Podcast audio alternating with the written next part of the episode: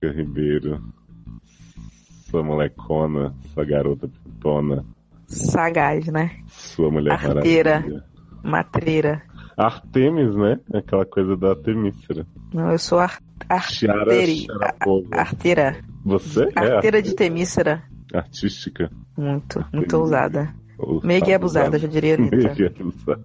Você é muito abusada para uma ousada. Que? Adoro essa versão Supermax eh, Anira. Vamos começar lá com essa birosca, pô.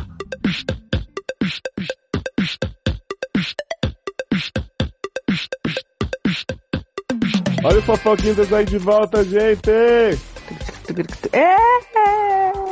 Ritmo de Galera samba.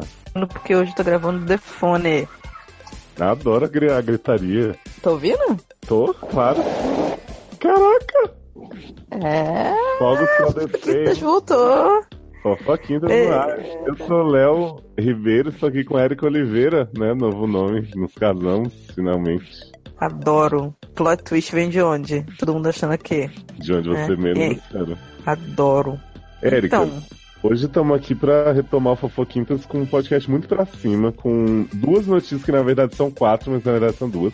aí adoro pra cima, tipo, autoestima, autoestima, Autoestima, pra autoestima, cima, pra estima, Estica. estima. Adoro. Então, hoje são agrupamentos de notícias, na verdade. A gente vai falar de dois temas, que são o universo de filmes da DC e seus atores muito orgulhosos de tudo que foi feito até agora. É o primeiro Uhum. tema. O segundo tema é. Como eu diria. Opa, olha. Segundo e último, né? Sim, sim.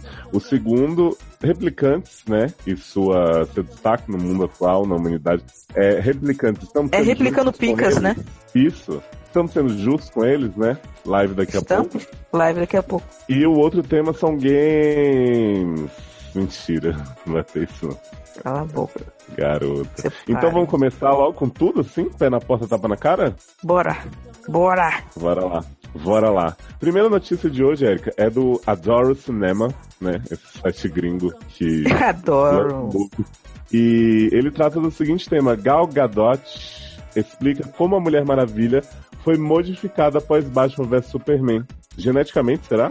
Não, ela foi modificada depois de Mulher Maravilha, né?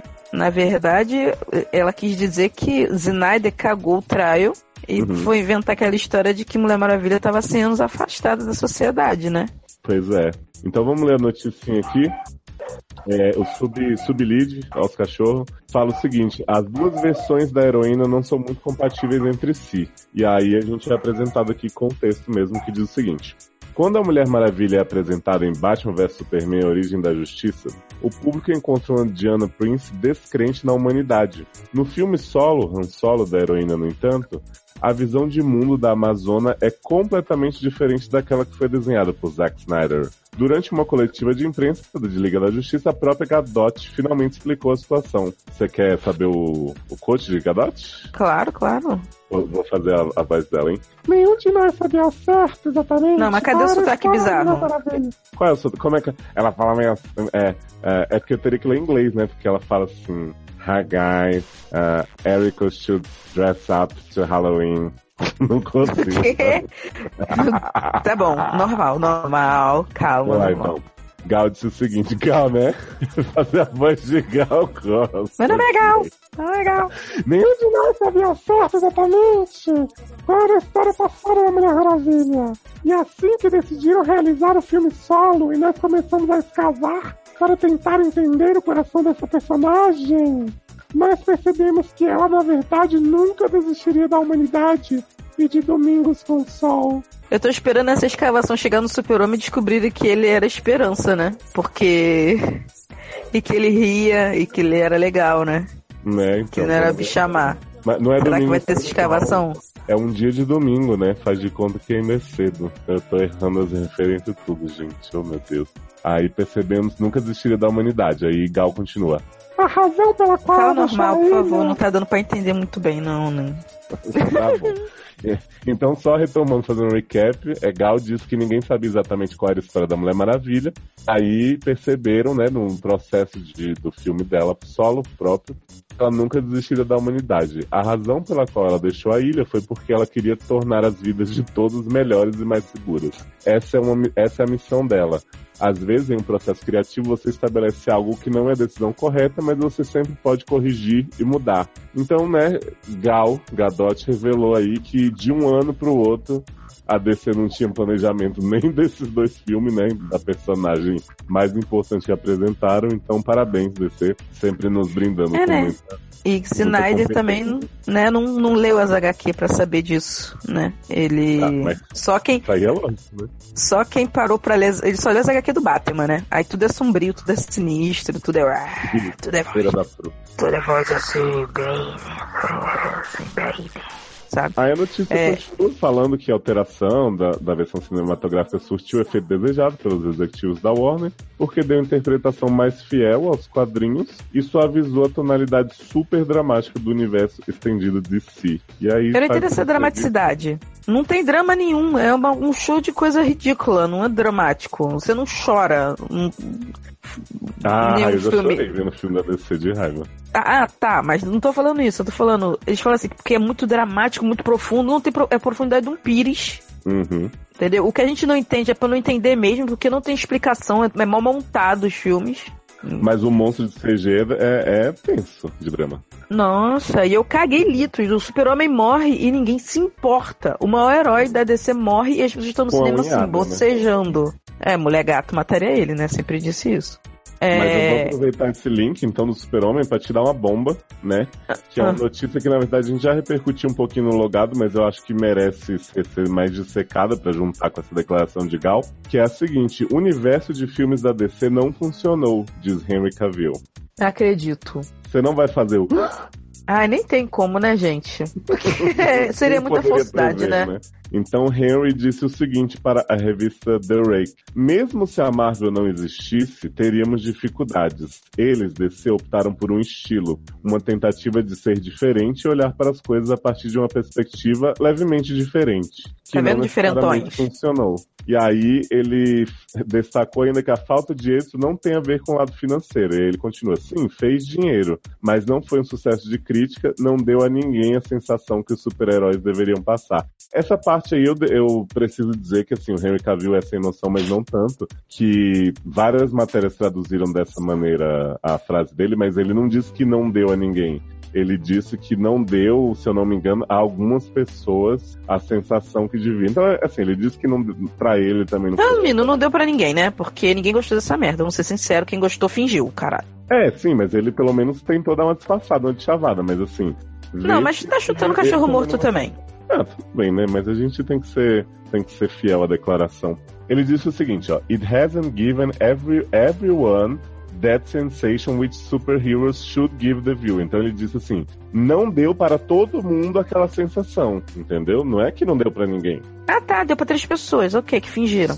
Mas assim, tô, o, o, que importa para mim dessa notícia, na verdade, é ele dizer que acha que agora ele vai poder fazer o Superman de verdade, né? Então, ele tá. ele mais tá ou menos fica subentendido, né? de chavada assim no meio dessa conversa que agora, como a Mulher Maravilha, né? Pode ser colorida, ser rir, pode fazer piada, pode tá ser da paz. Né? É, porque a Mulher Maravilha virou a esperança, que era pra ser o super-homem, né? É, que eu não entendo esse tra o trailer, o, a liga já começa errada no trailer, né? Que o trailer fica assim, nossa, a esperança do mundo morreu com o super-homem. Ele era esperança. Não, gente, ele não era porra nenhuma, ninguém gostava dele, metade do povo não gostava dele, achava que ele tava fazendo um monte de merda, ele tava é, sendo julgado por um monte de coisa. Superman tava toda a humanidade contra o super-homem e dizendo que ele era um bosta, não. porque Lex Luthor é. cagou, fez xixi no trial, né? É, não, tipo, tinha uma galera que era a favor dele, tipo aqueles que ele salvava, mas tinha uma galera, tipo, poderosa contra ele, querendo que ele fosse julgado, querendo que ele respondesse pelas coisas. E aí agora ele é esperança, o cara não fez nada, sabe? Tipo, um bosta, um bostão, matou um monte de gente no primeiro filme e depois. Eu acho que ele é esperança. Só salvou tipo, Lane. Tipo Katniss, sabe? Será que foi usado? Ah, é, só se for, de fachada, né? Tipo, a gente usava a fachada do super-homem. A DC, na boa, por mais que a Mulher Maravilha tenha feito sucesso, eu acho esse filme da Liga que vai decidir mesmo o rumo que vai tomar, porque ninguém se importa com Aquaman. Ah, sim, né? Já saíram as primeiras reações, né, na China, e onde Mulher Maravilha foi proibida, aliás.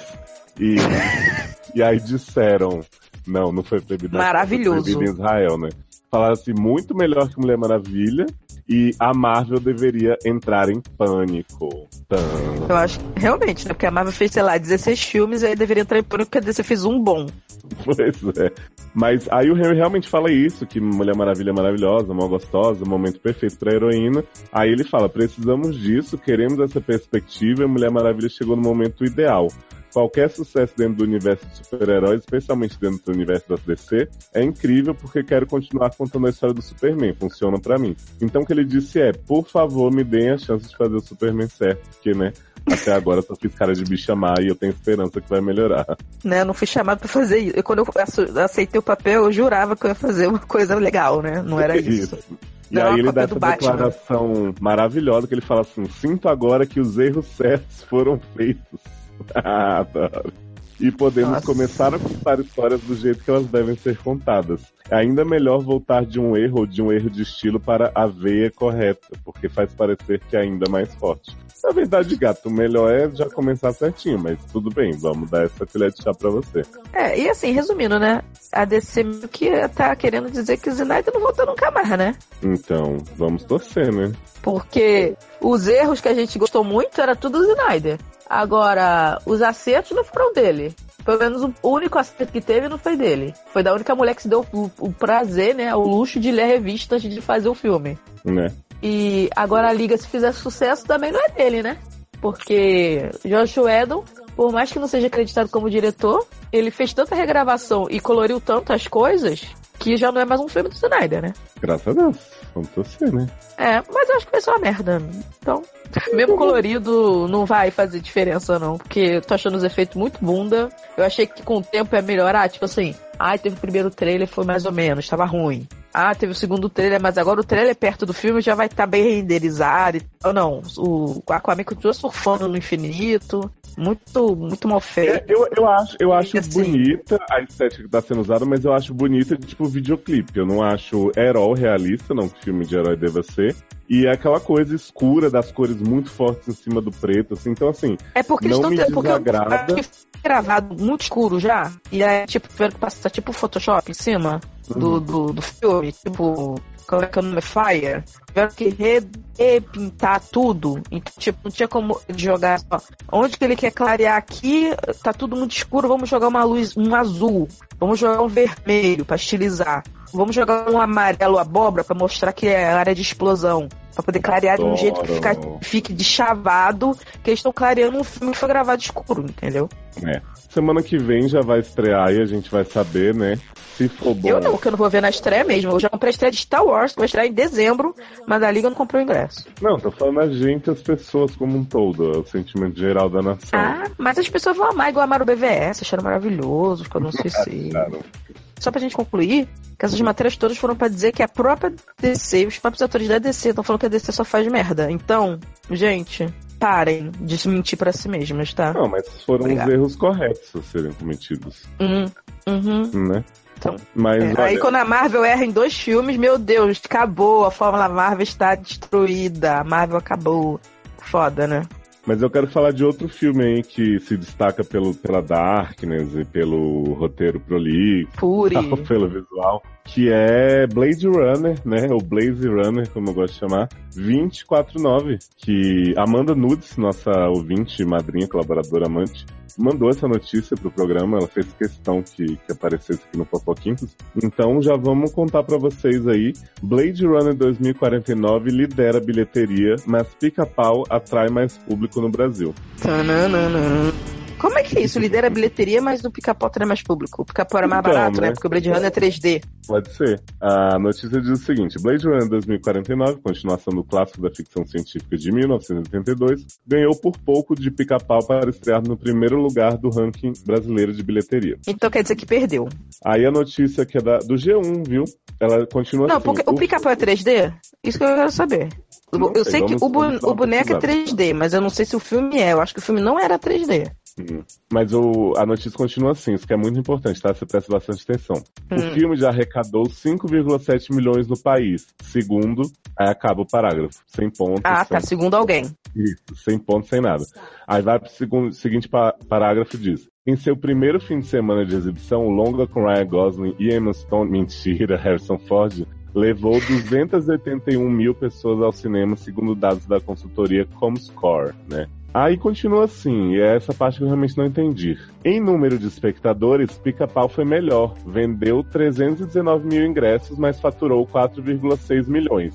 Ou seja, lidera na bilheteria é tipo, tem mais lucro, mas liderar mesmo tem mais gente que eu saiba, né? Não, assim, se você for, se você for pegar em termos de perspectiva, Pica-Pau ganhou, disparado. Porque Pica-Pau, eu tenho quase certeza, não tinha versão 3D. O Blade Runner, por que ele deu tanta bilheteria? Porque ele só tinha essa merda desse 3D, que inclusive eu vi em 3D. E pica-pau você gastou Entendeu? ali no bonequinho, né? Animaçãozinha em cima e no salário de Talayala. Pô, e Talayala! Talayala só fica meio filme, inclusive. tipo, não gastou nem direito o cachê da menina.